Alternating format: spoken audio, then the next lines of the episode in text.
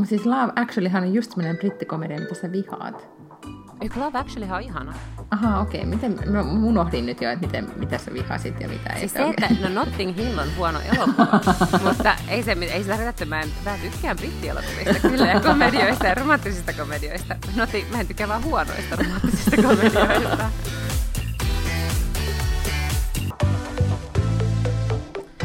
Tämä on Backlund Lange podcast. Mun nimi on Lotta Backlund ja teen tätä podcastia tietysti sen Langen kanssa, eli Miina Langen kanssa. Me ollaan poikkeuksellisesti samassa maassa, mutta siltikään me ei olla samassa tilassa, koska Miina tekee matkaa Ruotsiin. Niin, tämä internationaali businesswoman tunnelma jatkuu täällä nyt, eli olen siis todella Helsinki-Vantaan lentokentällä Glow-hotellin neukkarissa, jonne sain tulla pakoon. Tiesitkö, että lentokentällä on kaiken maailman niin kuin älämölöä, plus sit mä mietin niin kuin vessaa vaihtoehtona, että mä olisin istunut siellä. Ah, niin joo, kyllä. Ja näin, nauhoittanut. Mutta täällähän on joku linnun laulu aina niissä vessatiloissa. Hei, se on muuten totta. Mä oon joskus reagoinut siihen, että Helsinki-Vantaalla todellakin laulaa linnut siis siellä vessassa. Niin, ja ne, mä, siis nyt mä vähän kritisoin, mutta kun, niin kun, a, mun mielestä niin Arlandassa on niin paljon siistimmät vessat, ja täällä on vähän likaisemmat vessat ja linnunlaulua, niin newsflash, se linnunlaulu ei korvaa sitä, että ne vessoissa olisi siisti tunnelma, plus että olisi niin kuin tavallista käsipaperia, vaikka se olisi miten epäympäristöystävällistä, kun ne helvetin pyyhekoneet, ne on ihan kauheat. Mm, mutta ne mm. pyyhekoneetkin on paremmat kuin ne sellaiset pöllyyttimet, missä sun pitäisi niinku kuivattaa jossain ilmassa sun, sun tota niin... niin- Bakteeripöllyttimet, joo, nehän on siis, ne on tosi vaarallisiakin tähän aikaan vuodesta. Voi on. saada kaikkea juttuja. Niin, mm. kyllä. Mä katsoin sellaisen myytinmurtajat jakson, missä ne testasi just, että mikä on paras tapa pestä kädet, ja se on todellakin siis yksittäispapereilla sitten kuivata kädet sen jälkeen, kun on pessyt ne saippualla. Niin siis niinku, niinku bakteerien osalta vai? Mm, joo. Niin. Ympäristön tilastahan nyt ei sit osaa sanoa mitään, kumpi on parempi. Niin, se on ehkä Mm. totta kyllä. Joo. Sitten mä oon huomannut myös tämän tällaisen niin kuin äänimaailman äh, maisemoinnin. Äh, enemmän mä olin syömässä lounasta tuolla äh, tällainen legendaarinen ravintola kuin äh, Salve, joka siis on mm-hmm. siirtynyt nyt uusiin tiloihin joskus vuosi pari sitten. Ja mä olin siellä lounaalla, ja sitten mä ihmettelin, että miten tähän aikaan vuodesta niin näin perkeleen paljon lokkeja, että hirveä huuto. Ja mä ajattelin, että, että onko jotenkin nyt tuossa Hietalahden torilla, että joku jotenkin syöttää niitä lokkeja, että niitä on vaan ihan pilvin pimein. Kunnes mulla oli, niin kun menin seisoo hetkeksi siihen tuulikaappiin, ja todella siellä oli sellainen niin kuin lokkisoitin. Et se oli vaan siis tällainen niin kuin ääni, mitä sieltä. Varmaan kato merellisyys ja salve ja merikarhujen ravintola ja lokit ja näin. Niin me äänimatto rakennettu taustalle. Joo, Mm. niin kuin lokkien huutoa. Niin mä, mä siis preferoin sitä, että on niinku erilaisia tuoksuja. Siis hyviä tuoksuja, ei pahoja tuoksuja, koska siis Suomessa ei oikein sitä vielä harrasteta, vissiin jossain Glow-hotelliskeskustassa saattaa olla Mhm, ja. joku tuoksumaailma, mutta maailmallahan on tosi monessa. Kyllä. Ja sitten etenkin niin kuin, ää, sanon nyt vaatekaupoissa. Joo, mutta yksi mm-hmm. on aivan ylitse muiden, koska äh, siis tuoksu, sehän on tietysti ihan tutkittuakin, että tuoksuaistilla on kaikista vahvin muisti kaikista aisteista. Ja, tota niin, äh, ja väitänpä vaan, että kun meet mihin tahansa Starbucksiin, niin tunnistat sen Joo. tuoksun. Ja se on ihana, se on vähän niin kuin tulisi kotiin. Se on musta ihan mainio. Me oltiin viikonloppuna Brysselissä ja siellä niin kuin metroaseman Starbucksiin käveltiin sisään. Ja tuli heti sellainen niin kuin rauhallinen, seesteinen olo, koska oli ihan silleen, että ah, täällä mä nyt oon. Mutta kun mä oon miettinyt, että mikä se on se tuoksu, koska se, mä, oon jotenkin, mä yhdistän sen siis niinku, jotenkin, että Jenkeissä, niinku se tavallaan, tiedätkö, haisee se tietty siivousaine, semmoinen mm-hmm. kloorinen siivousaine. Ja se, ja sitten onko se sitten se kahvin tuoksu vai joku, joku, jonkun makusiirapin tuoksu tai joku siinä on, että siinä on, se on vähän makea tuoksu. Jo, se voi ihan hyvin olla, että se ei edes ole, että se vaan niin kuin luonnostaan tulee siitä, että siellä on niitä kahvipapuja ja kaikkea niin kuin mm. tavaraa siellä niin paljon, että se automaattisesti tulee se tuoksu siitä. Mm, Mutta mä, mut mä voisin vaan niin kuvitella, että kun ne miettii kaiken niin hirveän tarkasti siinä kokemuksessa, siinä Starbucks-kokemuksessa, että ne olisi myös miettinyt sen tota, tuoksumaailman siihen. Tämä pitää selvittää. Siis mä en ole tullut ajatelleeksi, mä tiedostan, että kaikkia tuoksuu samalta mm. Starbucksissa, mutta mä en ole ajatellut, että se on tietoisesti tehty, koska se on niin jotenkin hienovarainen sitten ehkä. Mutta kyllä mä muistan siis joskus Balilla ollessani, niin kun meni Starbucksiin, oli joku sellainen koti-ikävä hetki siellä Eat, Pray, Love joogaleirillä ollessani, niin menin sinne, niin tuli heti semmoinen niin kuin, turvallinen olo. Mm, kyllä. Ihan kamalaa, että sellainen tota, ylikansallisella kahviketjulla voi olla sellainen vaikutus. Mä rakastan, siellä on myös aina- mä rakastan tätä mun ylikansallista kahviketjua, se on mun suosikkipaikkani koko maailmassa. Ja sitten siellä on aina wifi, Mm, ja siellä voi totta. istua, ja siellä voi istua silleen, että kukaan ei niin ajattele, että miksi sä istut siellä. Aivan, ja niin, mulla tulee se- ehkä silleen poikkeuksellisen luova olo aina Starbucksissa, koska jotenkin se myös niin, kuin, niin monia Starbuckseja maailmallakin kiertäneenä, niin siellä istuu aina väkeä niin kuin läppärit auki tekemässä töitä. Ja silloin, vaikka ne, vaikka ne pyörittäisi jotain Exceliä tai tekisi jotain muuta tosi epäluovaa, niin mulla tulee aina sellainen olo, että oh, täällä, täällä se, se romaani sitten syntyisi, tai niin kuin joku kolumni tai mikä tahansa. Totta, voidaanko kerrata tämmöisiä elämän Starbucks-hetkiä? Tuleeko sulle mieleen jotakin, niin kuin, että, että olen mennyt sinne turvaan tai olen yrittänyt ratkaista jotain asiaa tai niin kuin, mitä Starbucksissa on tapahtunut? No tota, äh, mulla on itse asiassa ihan hirveä määrä kaikkia Starbucks-tarinoita. Tota, niin, niin, Tämä ei mä- ole siis sponsoroitu jakso, jos ei joku todellakaan niin ole alkoi sponsor. epäillä. ei. Mutta tota, mut jos kukaan on seurannut mua somessa tarpeeksi pitkään tai jopa radiossa, niin tietää, että mulla on tää tällainen niin Starbucks-fetissi. Mutta se on alkanut vuosi vuosikausia sitten. Mä olin mun äh, ystävän tädin luona äh, New Yorkissa ja se keitti meille aamukahvia. Ja mä olin ihan niin kuin, että mitä tää on, että mä en ole eläessäni juonut mitään näin hyvää. Ja sitten sanoin, että tää on French roast ja hän nostaa sitä aina tuosta Starbucksista. No, se johti tietysti siihen, että mä rupesin pakottamaan ihan niin puoli tuntemattomiakin ihmisiä, siis roudaamaan mulle kahvia aina, kun ne meni sellaiseen maahan, missä on Starbucks, että, että mä tarvin sitä Starbucksin French roastia. Ja sitten mä niin käteistä työnsin ihan niin puolitutuille, jotka, jotka sitten mulle langas tätä mun tavaraa. No, sitten mä, niin mä tein siitä kauhean ison numeron, että mä rakastan sitä Starbucksia niin paljon, ja aina itse roudasin sitä kahvia, ja mulla oli kaikki Starbucks-mukeja. Ja tota, sitten tuli se ensimmäinen uutinen, että Starbucks avaa Suomeen Lentokentälle. lentokentälle, niin mä näin sen, ei, silloin se ei vielä tiedetty sen tarkemmin, että kuka sitä pyörittää tai mitään Aa, sellaista. okei, hmm. Niin mä googlasin, että, että kuka siitä vastaa. No, se on Edelman, joka on tämmöinen PR-firma, siis kansainvälinen PR-firma, ja se oli Starbucksin tota niin, niin, PR-firma. Niin mä laitoin sinne sähköpostia, että moi, että mä oon Lotta, että mä vaan rakastan Starbucksia, että mä oon nyt tällainen TV-slash-radiojuontaja tyyppi, että en mä voi teille tulla töihin, kun en mä ole mikään barista ja mulla on jo töitä. Mutta et voisiko mä jotenkin nyt niinku osallistua tähän Starbucksin Suomeen tulemiseen? teitä. Niin, no, sitten kestää hetken aikaa, niin mä, mulle soittaa siis tämä niin kuin maajohtaja, SSPn maajohtaja, joka siis vastaa näistä Starbucks kahviloista Suomessa. Ja oli sille, että voitko tulla lentokentälle, haluaisin kierrättää sua täällä. Sitten me kierretään siellä lentokentällä ja se on, että tähän tää tulee, ja sitten tähän tää tulee tää toinen kahvila, ja sitten se antoi mulle kauheasti kaikkea Starbucks-kamaa, ja sitten kun alkoi konkretisoitua, kun siihen kesti, kun ne rakensi sen ja näin, sitten se soitti mulle, että voisiko tulla juontamaan avajaiset. Mä olin että no ilman muuta. Sitten avattiin vuotta myöhemmin Stockmannille, kävin juontamassa nekin avajaiset, ja kuulet kaiken Siis mä en ole tiennyt, että sulla on tämmöinen niinku in- intohimoinen suhde tähän. Joo, joo, kyllä. Mm. Rahakaan ei edes liikkunut. mä vaan menin silkasta ilosta, että mä pääsin avaamaan Starbucksin. Mutta onko sulla nyt siis joku diili, että sä saat sitä French toastia sieltä sitten? Ne, niinku- No niin, no mm-hmm. sitten, siis mä kun kuuta nousevaa kun toistakymmentä vuotta odottanut, että tämä Starbucks avaa Suomeen, niin se kerkesi olla täällä kolme vuotta, kun ne ilmoitti, että ne vetää sen pois markkinoilta, sen French Roastin, koko Euroopassa käsittääkseni. Niin mä saan sitä kyllä vielä aina Amerikassa. Sitten soitin Starbucksin maajo, eur- maailmanjohtajalle ja sanoin, että mit vit. niin. No sit, sit siinä vaiheessa mä en enää niin kyennyt tai jaksanut, vaan nyt sitten aina, siis mä, mä juon niiden, tai ostan kotiin siis niiden espresso roastia ihan siis suoratin kahviksi, se on melkein yhtä hyvää. Niin sillä olen nyt pärjännyt, ja sitten Amerikasta aina sitä French roastia, mutta niin. Meillä kaikilla on oma kahvitarinamme, siis, niin kuin, siis tavallaan se, että mitä merkkiä juo, se niin. vaikuttaa olevan oikeasti sitten tämmöinen, tota, sillä on merkitystä. Mm. Okei, no mutta ootko joskus mennyt jollain niin matkoilla siis Starbucksiin ja yrittänyt ratkaista jotain elämän ongelmaasi siinä Siellä- ympäristössä? Ei oikeastaan semmoisia ei ole ollut. Onko sä kosittu sieltä semmoinen naimisiin tai jotain, niin kuin, jos sulla oli tämmöinen niin kuin, No. intohimoinen suhde, että sun kaikki elämäntapahtumat olisi En, en, en vielä, kun en mä oon mennyt naimisiin, mutta siis ihan relevantti vaihtoehto on mennä Starbucksissa naimisiin. Mä jossain vaiheessa näin sellaisen uutisen sellaisesta miehestä, joka oli kiertänyt kaikki Amerikan Starbucksit. Ja siis voit kuvitella, että niitä on 400 ziljardia, joka on siis tarkka luku Amerikassa. Ja se oli kiertänyt ne kaikki. Ja en mä tiedä, oliko sillä joku semmoinen pieni kirja, mihin se ruksas aina niitä. Mutta sitten mä olin ihan silleen, uu, uu, tässä olisikin nyt sitten, että jos, jos tota, perjantaina napsahtaa 90 miljoonaa eurojackpotissa, niin mä lähden kiertää kaikki maailman Starbucksit. kierrokselle.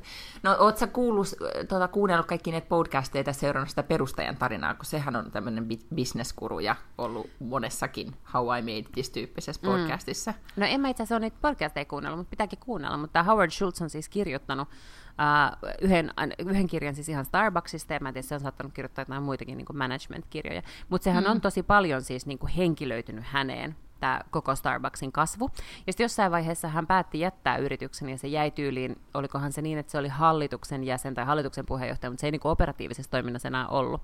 Ja sehän ja lähti... alkoi mennä huonosti. Niin, mm-hmm. sitten lähti niin kuin tällainen alamäki. Ja, tota, ja sitten hän ikään kuin palasi puikkoihin ja, ja tavallaan niin kuin oikas kurssin taas siihen, koska sitten siinä oli käynyt just niin, että, että siellä oli alettu vähän niin kuin oikoa mutkia, että kun hän on aina puhunut siitä, että se Starbucks experience pitää olla hyvä ja että ne tyypit, ketkä on siellä, töissä, niin ne on niinku partners ja ne ei ole mitään niinku sellaisia niinku tuntityöläisiä, vaan että heistä pidetään huolta ja sen takia he pitävät asiakkaista huolta ja siellä niinku panostetaan tiettyihin kohtiin siinä, siihen niinku asiakaskokemuksessa. Ja, tota, niin, niin, ja siellä alettiin sitten niinku, liian lepsusti hoitamaan tätä asiaa, mutta hän palasi ja sittenhän se kurssi myös taas nousi. Niin ja siis hän mun mielestä oli siis Alec Baldwin podcastissa, joka nimeä nyt mä en muista, mutta se Onko oli Alec Baldwinilla podcasti? Oh my god, on. Mä rakastan Alec tiennyt? Baldwin, en. Si- herranen aika. Siis mä, mä luulen, että me ollaan jopa puhuttu siitä. Se on ollut pitkään sillä.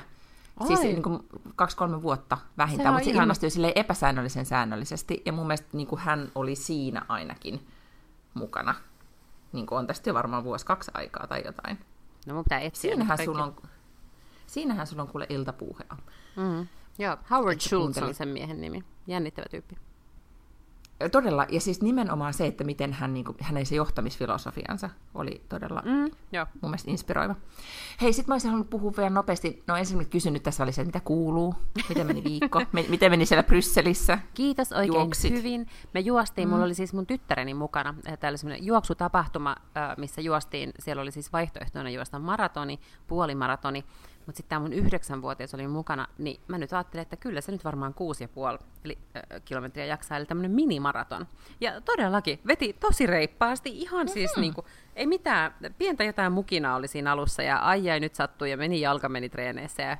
Mutta höpö, höpö, niinhän se on kuin kaikilla lenkkeilijöillä, että pitää se pikku niinku, alkunyppylä päästä yli, niin sitten se alkaa rullaamaan, ja tota, niin, niin hirveätä vauhtia paahto. Sitten se vielä otti loppuspurtin siellä niinku, vikojen metrien aikana tai semmoisen niin loppusuoralla ja niin kuin päätti, että hän juoksi, äidin jätti taakse. äidin taakse ja se, hän haluaa juosta maaliin yksin ja, ja tota, niin, niin meni menojaan.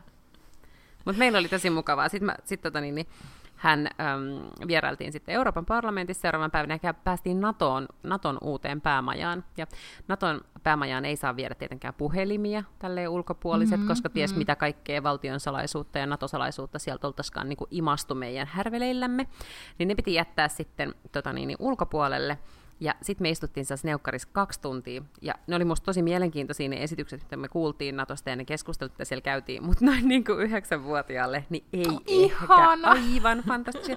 mutta, mutta se oli siis niin reipas, ja se ei mitään mukissu, eikä mitään, niin kuin, siellä se niin kuin kiltisti istui pöydän ääressä ja kuunteli, eikä saanut siis todella, tai voinut katsoa edes puhelinta, eikä piirtää, eikä mitään.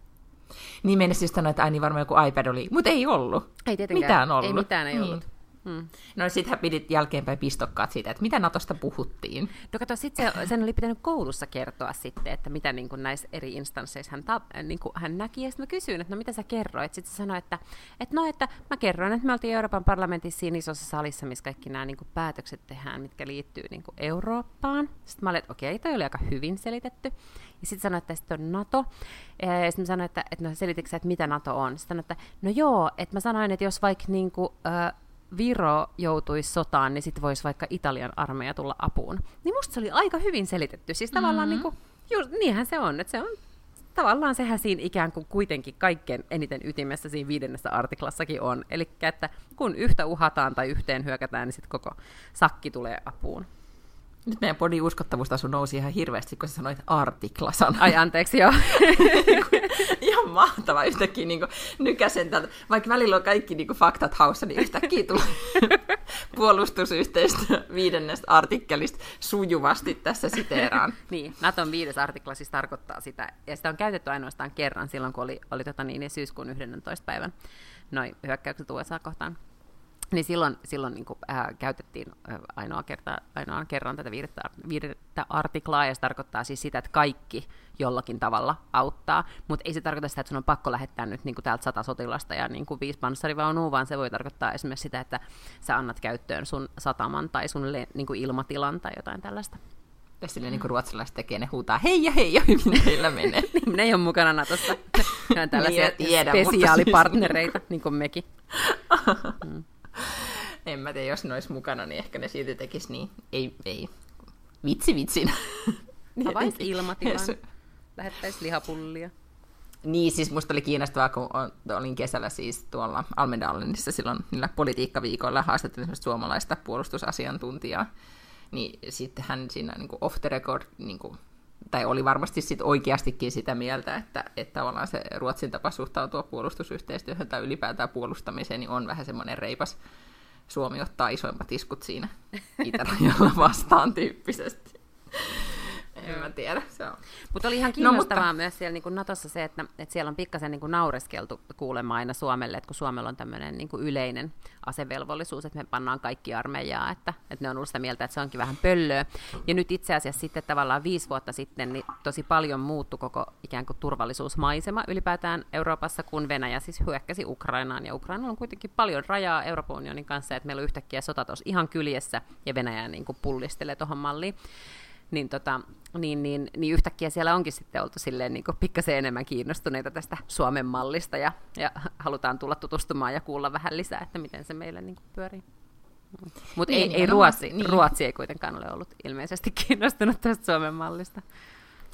Niin, siis ei niin, mutta onhan sielläkin otettu nyt oppia tai ymmärretty, että ahaa, että, että puolustus tai mitä tämä asiantuntija kanssa juteltiin, niin hän just sanoi, että kun ehkä ymmärrys siitä, että oikeasti puolustusta rakennetaan pitkäjänteisesti, että se ei ole mikään niin kuin, että yhtäkkiä keksitään mm. tällainen homma, vaan nimenomaan sit etenkin, joka perustuu sit hyvän aika, siis mikä tämä nyt on, armeijan koko ja sieltä kutsuntoihin ja ihmisiä on oikeasti saatavilla, koska ne välineet ja koneet ei vielä tee kaikkea, vaikka mm. ymmärtääkseni aika paljon tekeekin. Jaa vai niin, ai teillä oli semmoinen reissu. No, mm. mulle ei ole tapahtunut mitään nyt, jos vaan lyhyesti kerron. Mun viikonlopusta öö, ei tapahtunut mitään. Okei. Okay. Ja... Tosi lyhyt. Ei kun joo, mä kävin siellä elokuvissa, voidaan siitä sitten puhua uh. myöhemmin. Siis mä kävin sunnuntai-iltana elokuvissa, oli jännittävää. Mm-hmm. Ja sitten meidän kohokohta, mä en tiedä, voit lyhyesti kertoa miten teidän perheessä, mutta meidän perheessä oli siis tietenkin Halloween eilen. Ja mun kolmevuotias on käynyt kiertämässä, kari, mikä tää on, karkinkerjuureissulla. Joo. Boos ele kuudis oli eilen se kahden muun kolmevuotiaan kanssa kiersi ovelta ovelle ja me äidit seistiin Oi puskassa. Sepö. Ne oli leijona ja haamu ja dinosaurus ja ne kiersi Mikä siellä. leijona ja... Ite... Haamu ja dinosaurus. Joo. Ja ne oli liikuttavia. Sitten me oltiin siellä puskasta, katseltiin, että ne koputti itse oveen ja sanoi, että buusele kuudis. Ja sitten ne sai karkkia. Mutta yhdessä talossa oli sit, se naapuri oli ovelasti pukeutunut. Se oli semmoinen tosi kiva pieni katu. Ja naapuri oli pukeutunut noidaksi, naapurin setä. Uh-oh. oli silleen päättänyt olla silleen jännä, ja se oli todella pelottavaksi laitettu se talokin, ja kaikki, että oli oikein niin kuin all in. Ja sillä oli semmoinen haamuystävä, sen sylissä oli punaiset silmät ja ne vilkkui. Niin se oli kolme vuotta Liikaa. Vähän liikaa. Ne tuli juosten takaisin, mamma, mamma. Ja sitten sit piti mennä uudestaan että tutustumaan tähän. Mutta... Niin sitten oli vaikea heitä seuraavaan taloon motivoida menemään. Että menkää vaan, ei haittaa, ei ole mitään. Niin kuin tuota, ei tule mitään dramaattisempaa. Olen siis kyllä nyt huomannut, että, että Halloween on ikään kuin kasvanut ilmiönä tosi paljon, ja musta tuntuu, että se on myös kestänyt ihan helvetin monta päivää, kun musta tuntuu, että koko ajan on Halloween. Tästä nyt viikko tolkulla Sakki postannut kuvia Halloweenista. Ja sitten oikeasti esimerkiksi Adden ainoat, siis tyttäreni ainoat Halloween-bileet on lauantaina, niin kuin nyt vasta yli huomenna.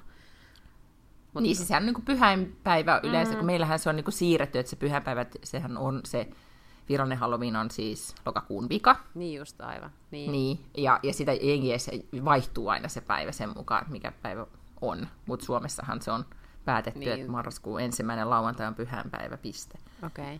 Mutta mm. siihen mä en ole vielä törmännyt tällaiseen trick or treat. Niin siis mä en Täällä. tajunnut kans, että se on iso ilmiö silloin, kun tutustuin bonuslapsiin, niin ne oli silloin sitä reilu kymppikesästä, niin nehän oli aivan insuna silloin, niin kuin, että Leadingös ne kiersi iltakaudet silloin, tai sen yhden illan todella Niin, niin, niin niin. tuntitolkulla. Mut-. Ja tienasivat paljon. Ja Ruotsissa, tai ainakin me Leadingössä, niin talot niin kuin koristelee tosi paljon. Ja mm. on niin kuin niistä, niistä taloista, mihin saa mennä, niin on ne kurpitsalyhdyt. Että tavallaan, että se on merkki, että voi tulla. Sehän on fiksua. Joo, siis se on jotenkin niin kuin, sillä järjestelmällisesti ajateltu, että näin tämä homma hoidetaan. Smart. Niin, tota, mm? Mut ja onks- se oli siis... Niin. Niin, Onko Ruotsissa ö, pääsiäisenä sitten tämä virpominen? ei, kun, se- ei, kun siellä saadaan sitten, mä en ole ihan nyt varma, mutta, mutta siellä yleensä saadaan se iso pääsiäismuna, semmoinen jättipahvimuna, missä Okei. on karkkia. Aa, että se okei. vaan niin kuin annetaan Joo. lapsille, että siinä ei joudu tekemään mitään duunia. No siis käydä just, kerjäämässä niin, just tolleen Mm. oppii sit vaan siihen, että vaan tulee suoraan kuin Manulle illallinen. Jättimuna. Mm. Ja muna vaan tulee pyytämättä, tekemättä mitään. Mä laitan mun kännykän nyt tässä latautuun. Siis mähän joudun ostamaan siis aika paljon kuule ostin sekä kuulokkeet että laturimen, mm. laturin, jotka olin unohtanut sitten kotiin. Ai niin, siis kentältä, joo varmasti. Mm, kentältä jouduin ostamaan. Mm. Joo, ei pidä mistään muualta ostaa kuin Tigerista, koska siellä ne maksaa just joku 5 euroa ja 8 euroa. No, mutta nyt kävi näin. Niin.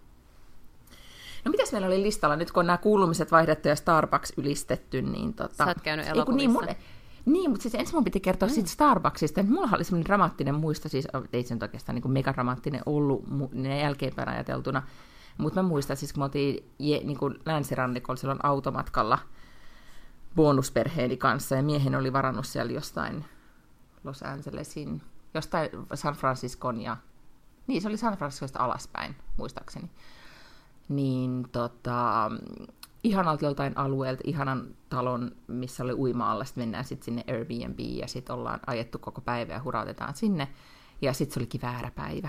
Ja no. meillä ei No. ollutkaan mitään yöpaikkaa. Ja no, pieni vauva tai vuodeikäinen ja, ja kaksi teiniä. Niin No. Ainoa mitä me keksittiin, mentiin niinku lähiostarille Starbucksiin. Ja sitten mä sain sen aislatteni eteen ja alettiin googlaamaan, että mihin nyt mennään. Niin mä muistan vaan, kun mä sain sen aislatten, niin mä ajattelin, että kyllä tää tästä. Mm. Että mä, mä selviän tästä tilanteesta. Mulla on jäälatte ja siellä- wifi.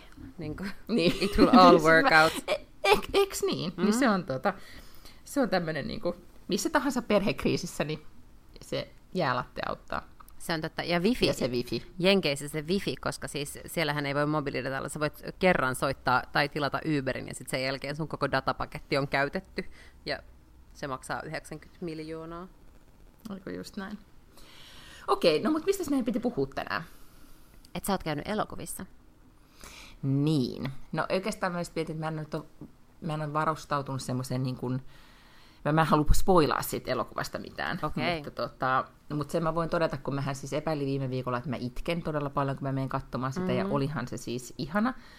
Mutta, mutta tota, mä en ollut aivan siis täysin semmoisessa leffamoodissa, kun mä menin sinne sunnuntai-iltana itsekseni kuudelta. Että se oli jotenkin niin kuin, mua ei vaan itkettänyt. Et se oli kyllä tosi hyvä ja näin, että mua vasta itketti siinä lopussa, kun sitten kaikkia itkettiin. Ja sittenhän koko niin kuin leffateatterissa oli aivan hipihiljaa ja sitten kuului vaan nyyhkäyksiä. Ja sitten se oli jotenkin niin kuin hämmentävä, siis oli yksi niin kuin Tukholman isoimpia tässä sen keskustan isoimpia leffasaleja. Ja sitten kun se on loppu, niin ja siellä on vielä pimeätä ja sitten on nämä tekstit alkaa pyöriä ja Mm. tosi mahtava musiikki taustalla, niin sitten jengi silleen niin hämmentyneenä naureskelee ja pyyhkii kyyneleitä. Ja, se, ja sit, tiedätkö, semmoinen niin kuin, vähän outo tunnelma, että ihmisiä selkeästi vähän niin kuin nolotti, että nah, nyt mä niin kuin itkinkin sit kuitenkin. Et siinä on joku se semmoinen, että hyvin taitavasti ohjaaja Bradley Cooper pelaa ihmisten tunteilla, koska tosi moni vähän niin kuin itki myös varmaan niin kuin tahtomatta, että ne ajattelee, että en itke, ja sitten kuitenkin itketti. Okei. Okay. Hmm. Mutta siis oli siis tosi hienosti kuvattu ja kauniisti kuvattu, ja teki semmoinen, niin kuin, että kun sitä leffaa katsoi, niin tajus, että tässä nyt todellakin pelataan mun tunteilla, mutta mä ostan joka ikisen kuvan, joka on niin kuin, tavallaan ne ajaa moottoripyörällä ja Bradley Cooper hiplaa Lady Gagan säärtä just silleen, kun niin kuin kaikki, jotka on ollut moottoripyörän kyydissä, niin haluaa, että niitä säärtä hiplataan. Ja siis se on niin kuin taitavasti rakentanut jokaisen kuvan silleen, että tulee semmoinen olo, että ah, haluaisin olla mukana. Ja siinä oli tosi paljon semmoista niin kuin, jos mun poikaystävä olisi rock-tähti, niin se olisi tollain. Tämä olisi Okei. kiva. Et mu, niin kuin, vähän semmoisella fiiliksellä. Mutta siis Lady Gagahan on aivan käsittämättömän upea siinä roolissansa. Okei, okay, mahtavaa. Siis, siis naisena, josta, tai niin kuin naisesta, naisena, joka haaveilee laulajaurasta ja sitten saa mahdollisuutensa. Oletko Et se, niin sano vaan. Oletko koskaan katsonut jotain surullisia elokuvia tai semisurullisia elokuvia lentokoneessa? Mm, Mulla on varmaan, mutta mä en oikein muista. Mulla on tämmöinen teoria, että joku siinä lentokoneilmassa tekee sen, että on paljon enemmän tunteikas ja itkettää paljon enemmän lentokoneessa. Tästä me ollaan puhuttu aikaisemmin, kun sulla on joku kokemuksia, että sä oot just nimenomaan lentokoneessa vaan itkenyt. Niin, niin. mutta Niin. onhan se nyt kummallista, että onko se nyt vaan sattunut oikeasti valikoitumaan sit sellaisia, okei, toki mä myönnän, että The Notebook varmaan on sellainen elokuva, että siinä niinku on tarkoituskin itkeä, mutta, mutta kun musta tuntuu, että en mä niinku normaalisti itke ihan niin paljon, kuin mä oon itkenyt noissa elokuvissa. Tai sitten sulla on vaan ollut PMS tai joku kuukautiskierron ehkä, vaihe. Ehkä, Niin. joo. Mun pitää ottaa yhteys johonkin uh, aviation-professoriin, joka voi kertoa mulle, että onko näin. Koska sitten on Mut esimerkiksi sitä, sellainen on tutkittu, että lentokoneessa pierrettää enemmän. Mm. Mm-hmm. Joo. No en tiedä, onko nämä millään tavalla niin toisiinsa, liittyykö nämä asiat toisiinsa jollain tavalla? Ilma pyrkii ulos pyllystä ja kyyneleet silmistä. En mä tiedä. Ehkä.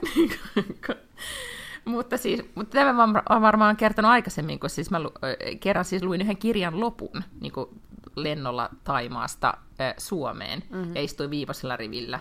Ja, ja se loppu oli niin järkyttävä surullinen. Se, oli se, leff, se on se kirja, mikä on siis, mistä on se leffa. Aa, missä ne, se yksi päivä aina. Se sama joo, päivä. just. Niin, joo, indeed. Ja se loppu on niin järkyttävän kamala, ja mä itkin aivan holtittomasti sen jälkeen. Sitten mun vieressä istui about mun ikäinen nuori nainen, silloin siis nuori, niin, tota, niin se sitten kysyi, että oot sä ok, ja sitten mä vaan selitin sen kirjan lopun, että oh, siinä oli tää, niin kuin, että ylipäätään, että tämä oli todella koskettava, sillä, älä kerro enempää, mä haluan kans lukea. Tota, mä, mua ei se kirja, se kirja oli mulle jotenkin pikkasen antikliimaktinen. Mä jotenkin mm-hmm. en, siis muistan kyllä. Sen nimi on ehkä One Day tai jotain tällaista.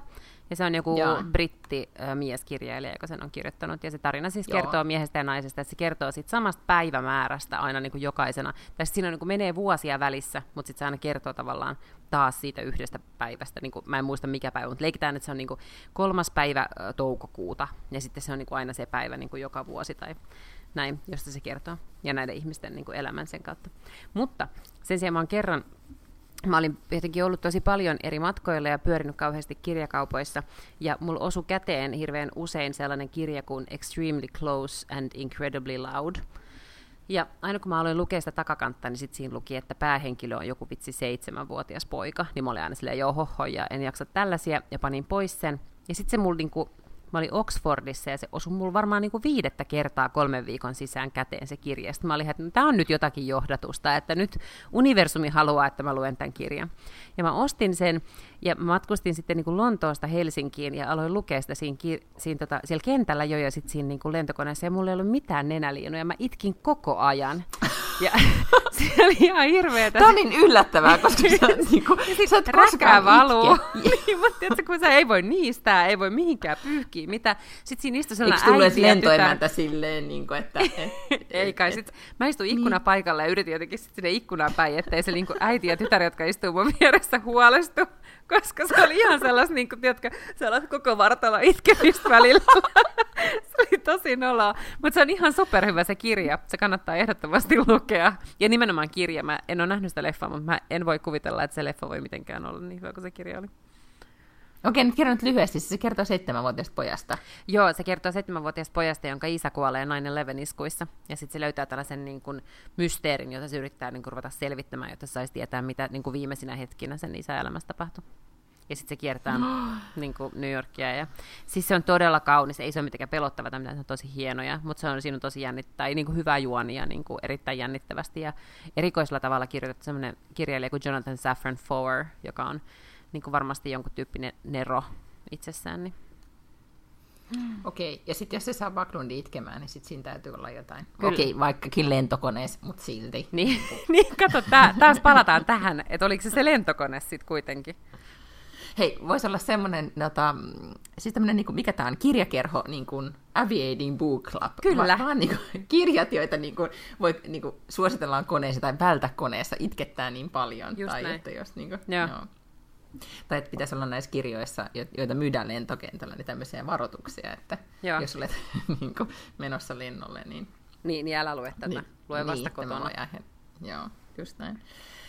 Mm, mutta ehkä se on myös se tila, että harvoinhan se sitten nykyään tietenkin, nythän on wifi koko aika esimerkiksi Norwegianin lennoilla, niin tota, että jos haluaa surffata, niin voi surffata, mutta len- lennoillahan sä oot semmoisessa tilassa, että et sua ei mikään myöskään keskeytä. Mm, se on totta. Se on parasta siinä. Nyt kaikki puhuu tällä hetkellä burnoutista, koska Aivan. valtakunnan politiikassa on puhuttu burnoutista ja siitä on tullut siis, no siitä puhuu nyt kaikki. Se on totta. Joo, valtakunnan politiikassa tietenkin siitä on puhuttu sen takia, että Touko Aalto, joka on vihreiden puheenjohtaja, luopuu puheenjohtajuudesta sen takia, että, että siis sairausloma pitenee. Se on ollut musta kiinnostavaa, että sillehän on pikkasen niin kuin vinoiltu myös joissain niin kuin yhteyksissä, ja se on musta kyllä tosi perseestä, koska äh, ihmistenhän on hyvä tietää, että masennus on sairaus, siis sehän on ihan oikeastikin sairaus, että jos hän olisi ilmoittanut, että hänellä on syöpä ja hän jää sen takia pois, niin kukaan ei olisi niin kuin ollut silleen kyseenalaistamassa, että jaha, mm-hmm. että eipäs nyt vaan ollut niin kuin reipas nuori mies. Ja itse asiassa äh, tota, mä olin eilen semmoisessa tapahtumassa kuin Ping Helsinki, missä puhuttiin, nyt se on tämmöinen niin somevaikuttajien joku yhteen kokoontuma tai mm-hmm. tällainen, ja siellä puhuttiin sitten niinku somettajien vastuusta siinä, että, tai siis niinku äh, influenssereiden vastuusta, eli bloggarit ja instatähdet ja tämmöiset, jotka paljon, niinku, joilla on paljon seuraajia, niin onko heillä niinku minkälainen vastuu ikään kuin pysyä asiassa.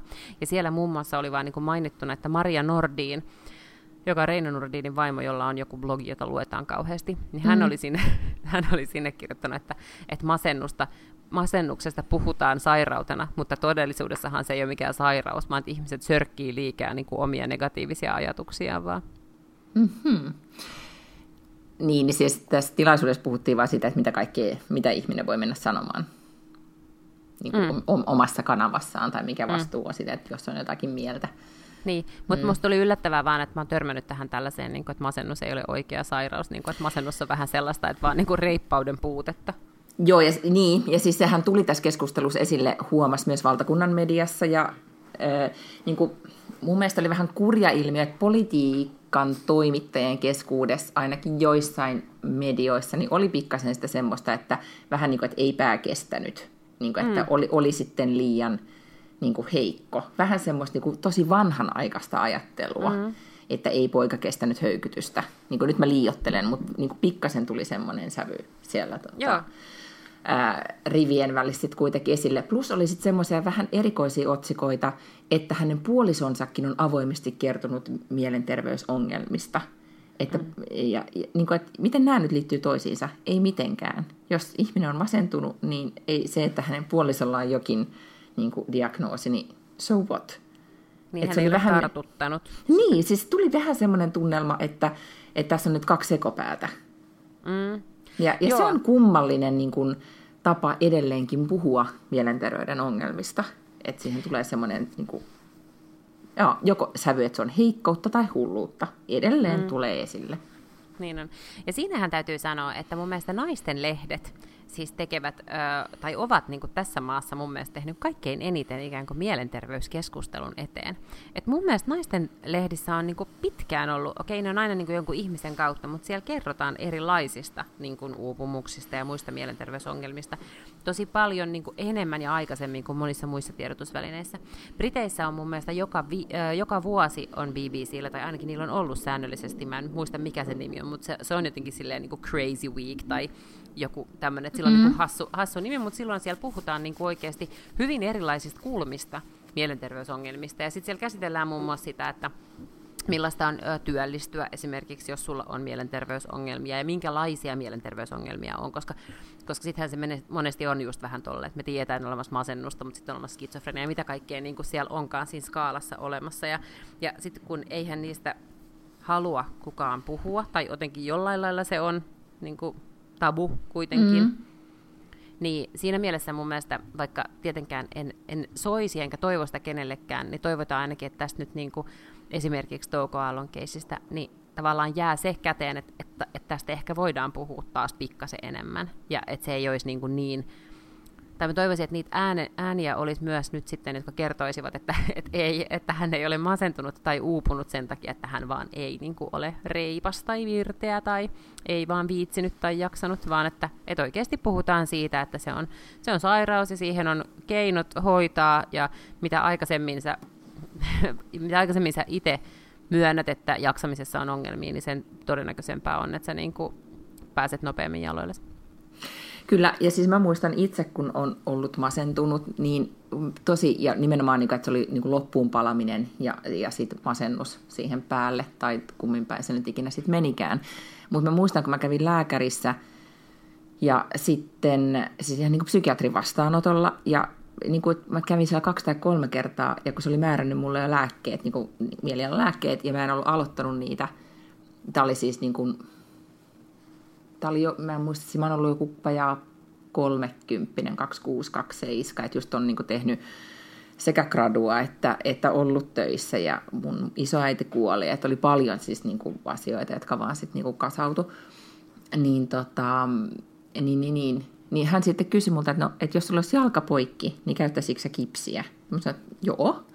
No mutta kun sulla on nyt niin kuin niin kuin sun mieli on niin kuin poikki, poikki, niin sä niin. tarttisit niin. nyt jotain, niin kuin, että tukee siihen. Niin vasta se saa jotenkin mut tajuamaan, että ahaa, että mä en välttämättä nyt selviä tästä ilman, että mä oikeasti niin kuin, sit alan syömään näitä mielellä lääkkeitä.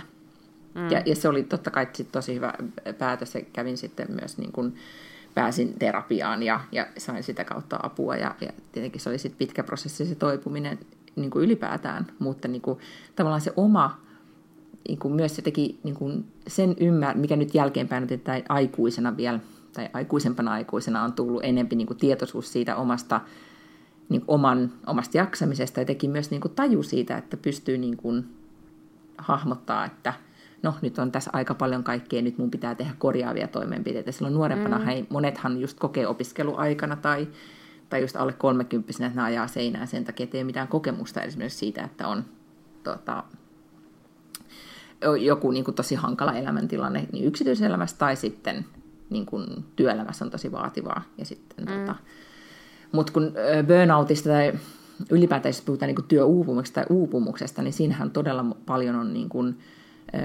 ainakin mun kokemuksen mitä, mukaan, mitä on itse kokenut, että on ollut uupunut, mutta että myös kun on nähnyt työelämässä uupumustapauksia, niin tosi paljon on pal- niin kuin sitä, että myös niin kuin omassa elämässä, että on niin paljon myös yksityiselämässä, että niin kuin, työkin Yleensä... voi olla oikeasti kuormittavaa, mm. mutta harvoin se aiheuttaa ihan pelkästään se. Mä luulen myös, että, että se yleensä on varmaan niin kuin monien asioiden summa. Että, että monesti, jos on tosi kuormittava työ, niin siellä yleensä, yleensä siellä siintää horisontissa ikään kuin se päättymispäivämäärä sille niin kuin hirveälle rallille. Tiedätkö, että, että on, on stressaavia aikoja ja ne voi olla pitkiäkin aikoja, mutta silloin on yleensä aina semmoinen joku maali, että sä tiedät, että silloin helpottaa. Mm. Ja jos ja jos tavallaan pelkästään on stressiä töissä, niin, niin varmaan niin kuin ihminen on ikään kuin equipped pärjäämään sen kanssa. Mutta heti kun siihen tulee joku toinen asia, joka niin kuin häiriköi sitä status quota, niin mä en yhtään ihmettele, etteikö siinä silloin niin kuin, tota, mene ylikierroksille mielikin. Niin, ja kyllä mä muistan semmoisia niin kuin esimerkiksi mun avioeron jälkeen, kun mä oon ollut, ollut tosi, niin kuin, siis se on ollut varmasti masennusta, että mä oon oikeasti ollut niin kuin, fleeceverkkareissa himassa ja sitten niinku just jaksanut käydä töissä, mutta en mitään muuta. Ja mä muistan, että siinä aikana mä oon syönyt vaan niinku Uncle Ben's riisiä, kun se oli ainoa ruoka, minkä, niinku, mitä mä jaksoin laittaa niin itselleni.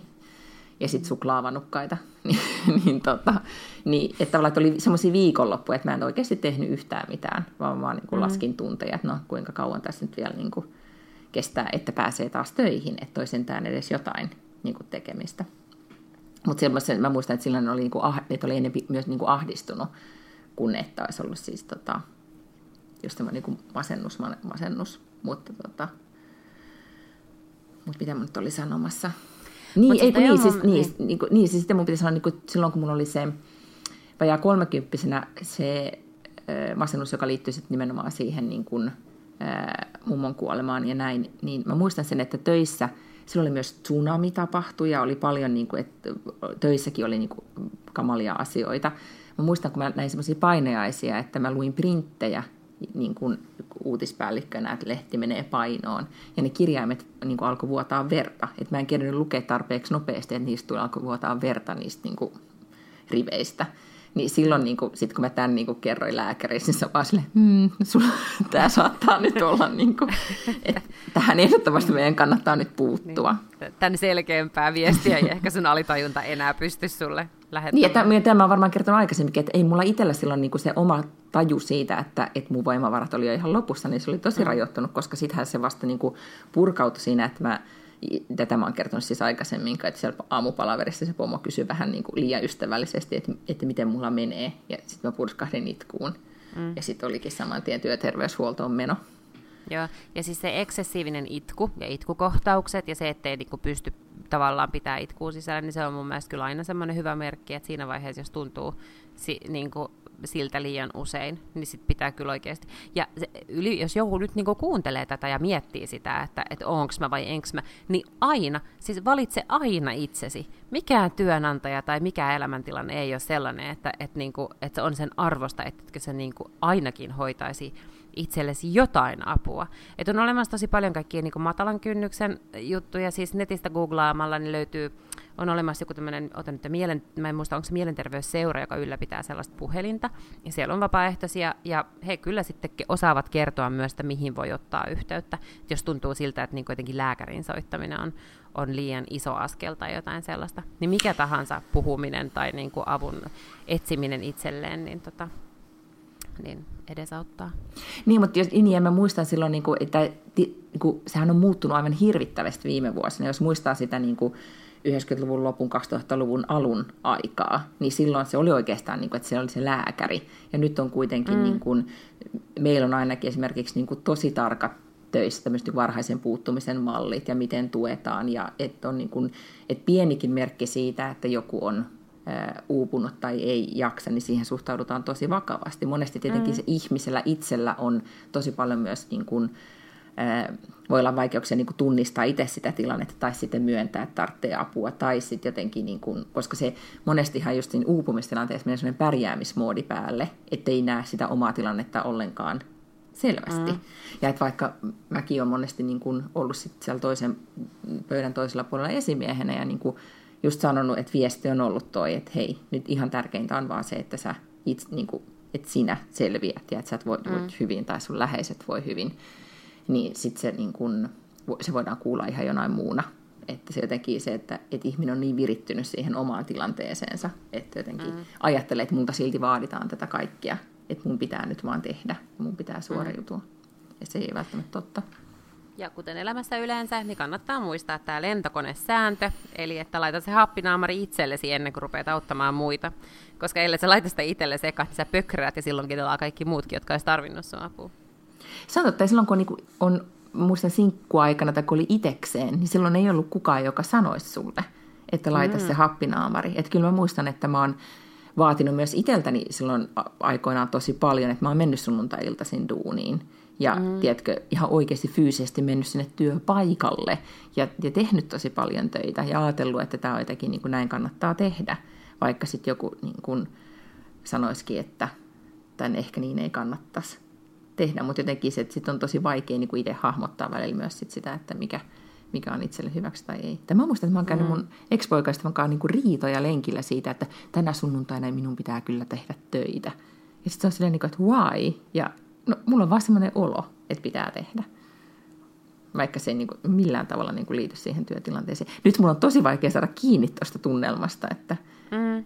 että oikeasti, niin kuin, koska nyt tietää, että on pakko vaan priorisoida, plus on jaksettava sen yhden kanssa, joka ei, ei sit niin kuin, se, sitä on vaan priorisoitava, se ei silleen kauheasti odottele. Joo, ja sitten mä huomaan, että se on myös niin kuin automaattisesti kyllä tämä lapsen saanti vähentänyt kaikkea viikonlopputyötä. Että, että jossain vaiheessa vielä mä olin silleen, että no, että jos ei jotain ehdi tehdä, niin sit voi tehdä viikonloppuna. Ja nyt mä en enää edes niin kuin kuvittele itsestäni mitään sellaisia, että mä mukaan niin kuin sitten tekisin viikonloppuna. Että, että kyllä mä varmaan niin kuin läppärin aina rahaa himaa perjantaina, mutta et kyllä se niinku oikeasti pysyy kiinni sen koko viikonlopun, koska ei missä välissä sä niinku sanot sun lapselle, että joo, tämä yhteinen aika käytetään nyt siihen, tai tekee töitä. Niin, Joo. Joskus mä katson sitä sen sunnuntai-iltana, kun lapsi mennyt nukkumaan, niin sitten vähän virittää ehkä seuraavaa viikkoa. Mm. Jos niin näin tulee. Mutta joo, siis no ehkä se, mä luulen, että se on nimenomaan silloin, kun niin kuin nuorempana, niin on, oman jaksamisen rajan tunnistaminen on tosi vaikeaa. Tai ylipäätään niin kuin muuttuneessa elämäntilanteessa. Kyllähän silloin, jos on niin kuin, tota, ei mulla ole kauheasti mielikuvia viimeisinä vuodesta, kun lapsi oli 1-2 vuotta. Jos joku nyt kysyisi, mitä mä silloin ensimmäisenä töihin paluvuotena tein, niin töitä saattopi olla, mutta en tiedä. Koska se vaan niin kuin, joo, lähimuistikin mennyt sitten tietenkin siinä vaiheessa. Mm. Mutta joo, toivotetaan nyt, että Touko sitten saa kuitenkin niin kuin saikutettua tarpeeksi. Ja Tuommoista mm. varmaan tosi rankkaa myös, mä mietin hänen asemasta olla julkisessa niin kuin pestissä, niin oli häneltä kuitenkin rohkeita tulla eh, niin kuin ulos ja sanoa se. Ja siitähän tosi moni häntä myös kiitteli. Mm. Niin kuin. Joo. Et miehiä, Suomessa on tosi vähän, niin kuin sanoit, naisten että nostaa näitä keissejä esille, tai että naiset puhuu näistä enemmän, mutta miehet ja tota, liike-elämässä esimerkiksi tai politiikassa vähän vähemmän. Niin, tosi vähän mun mielestä se on niin kuin, ja sitten nekin usein sitten on sellaisia, että niitä kuulee vasta kun ne on niin kuin mennyt tosi tosi huonoon jamaan, että sitten se on niin kuin, siis ihan sellaista niin kuin lataamosettiä, että et sä et voi niin kuin, siinä ei enää pärjätä sillä, että sä syöt mielialalääkkeitä ja niin kuin, tiedätkö, otat vapaata töistä, vaan sit sulla niin kuin, sä oot ihan työkyvytön sit siinä kohtaa, kun sä oot vetänyt itse ihan niin kuin superpiippuun lopussa. Mutta tämä varmaan liittyy siis onhan meillä muutenkin ehkä vähän tällaista niin kuin sukupuolten välistä epätasa-arvoa tällaisissa asioissa, nimenomaan tässä niin kuin tunteistaan puhumisessa ja niin kuin tämmöistä heikkouden, eikä se edes ole mitään heikkouden myöntämistä, mutta tietysti jotenkin miehet saattavat hyvin kuvitella, että se on jonkun tyyppistä niin kuin heikkouden myöntämistä, että itkettää ja ei jaksa ja tuntuu, että, että ei ole voimavaroja. Mm. Koska heille myös rakennetaan ihan erilaiset roolit. Kyllä, ja siis ainakin Ruotsissa käydään nyt tällä hetkellä se tasa-arvokeskustelu on tosi paljon sitä, että miten opetetaan pikkupoikia niin kuin tunnetasa-arvoiseksi näyttämään tunteensa ja kertomaan, että se on ok, että sattuu tai on paha mieli tai näin. Mm. Ja meillä on siis kotona käydään tosi paljon semmoista keskustelua, että jos Valtteri vähän joku asia harmittaa sille, että e, tiedätkö, silleen kun kolmevuotiaasta voi joku turha asia harmittaa, niin sitten mun mm-hmm. mies aika helposti se vie, niin sanoo kuitenkin, että et vähän, ei silleen pahasti, että mitä sä vingut, mutta kuitenkin sellainen, niin. Että se sävy on siellä silleen, että ollaan nyt isoja poikia jouko. Niin. niin mä oon nyt tosi paljon yrittänyt sanoa, että, että ne on ihan yhtä tärkeitä tunteita ja sitten juteltaisiin niistä, että onko sulla paha mieli tai muuta. Ja nyt on mahtavaa, kun Walter on alkanut puhumaan, niin nyt se oikeasti osaa sanoa, että se ei niin kuin nyt vaan, niin kuin, tiedätkö, käy makaamaan eteisen lattialle ja niin kuin, hakkaa niin kuin, joka paikkaan, vaan nyt se on vaan silleen, että Valtteri Lessen. Että nyt se osaa sanoa, että Valtteri on surullinen kun joku eläin on kadonnut jonnekin tai ja. näin. Niin tuota, et joskus riittää, että sanoo senkin. Niin, kyllä, mm. joo.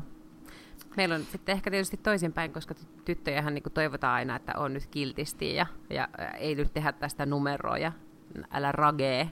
Mm, niin mm. meillä nyt sitten toisinpäin. Meillä on siis paljon keskustellaan kotona siitä, että jos ottaa päähän, niin sit saa sanoa, että ottaa päähän ja saa ragea, jos haluaa. Ja ei haittaa, vaikka ei aina ole syytä, koska tietenkin elämme sellaisia aikoja, että ei välttämättä aina esiteini iässä olekaan niin syytä. Miksi ei myöskään näin nelikymppisenä on tosi vaikea välillä hahmottaa, onko syytä vai ei. pikkasen ottaa päähän ja ei voi mitään niin, tätä, niin olen kyllä täällä kovasti kannustanut siihen, että jos ragettaa, niin ottaa ragevaa, kunhan sen niin kuin tekee oikeudenmukaisesti, ettei niin kuin ikään kuin lash out väärään suuntaan ja väärille ihmisille, vaan sen takia, että itse harmittaa. Niin, no elämän mittainen niin kuin, tunneläksy. Joko sä oot lukenut sen Brené Brownin uusimman? Tuliko se jo? Kun sä sanoit sen, de, mikä se oli? Leading Darely. Eikö me puhuttu mä... siitä? Brené Brownin uusin kirja siitä johtamisesta. Ajaa. Leading Bravely. Voi olla. Äh, no joka tapauksessa mä kuitenkin nyt odotan sitä tosi paljon, koska mä taas kuuntelin sen ja Oprahin podcastia ihan vaan muistuttaakseni itseäni haavoittuvuuden merkityksestä vahvuuden mm. rakentamisessa.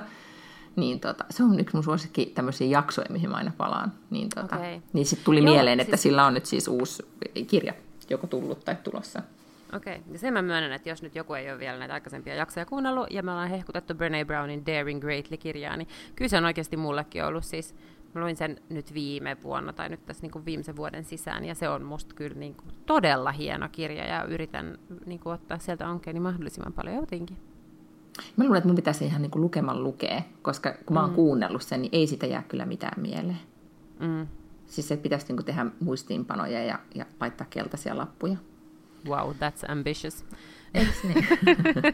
ja mulla on myös kaikki tuollaisia suunnitelmia aina. niin sit, sit voi aina palata siihen, että mitä opin tästä kirjasta. Niin, nimenomaan. Niin. Ja sitten mä en ikinä palaa mihinkään kirjoihin koko elämässäni. Varmaan en ole palannut ikinä mihinkään kirjoihin. No mutta mä palaan, siis eikö sille, että kun palaa vanhoihin leffoihin, että tietää, että jos mä katson nyt tämän leffan, niin tässä on tämä hyvä tunnelma. Mä ehdotin siis mun miehelleni niin. viikonloppu, että voidaanko katsoa, kun Netflix oli tullut taas Gladiator, että voidaanko vaan katsoa tämä Gladiator, koska tämä on hyvä. Ja se oli silleen, että ei nyt kuitenkaan 28 kertaa, että yritetään keksiä joku muu. Ja arvaa, mikä me sitten katsottiin. No. Firma. 80-luvun uh. niin kuin, klassikko. Ja kuinka huono voi elokuva olla. Ja silloinhan se oli tosi hyvä. Mutta vaan niin kuin, nyt oli kiva katsoa 80-luvun sisustusta. Niin, niin se oli ainoa, mikä, mikä siinä tuntui, että nyt oli jo tullut takaisin. Se oli...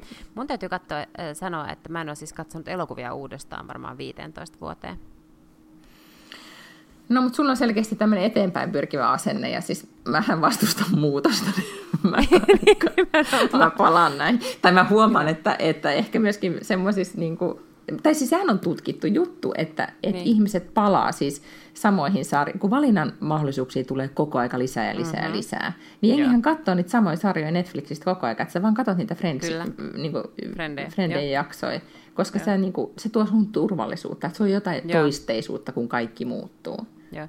Nykyään mm. mä en enää, enää siis niin katso, mutta ää, ennen vanhaan, ennen kuin oli Netflixejä, ennen kuin oli tallentavia digibokseja, tiedätkö, että sulla oli niin kuin tavallaan jonossa jotain uutta katsottavaa, mutta oli DVD-laitteet, niin kuin esimerkiksi silloin, kun mä oon muuttanut omilleni kotoota junnuna, niin mm. mulla oli DVD-soitin, niin sitten mä saatoin laittaa, että koska siihen aikaan tietenkään telkkaristakaan ei tullut mitään, koska et sä pysty laittamaan mitään areenaa tai mitään päälle, koska internet oli hädintuskin olemassa, niin, tota, ää, niin silloin mä laitoin aina ikään kuin vähän niin kuin taustalle tai näin, niin tota, Love Actually tai sitten ton Bridget Jonesin.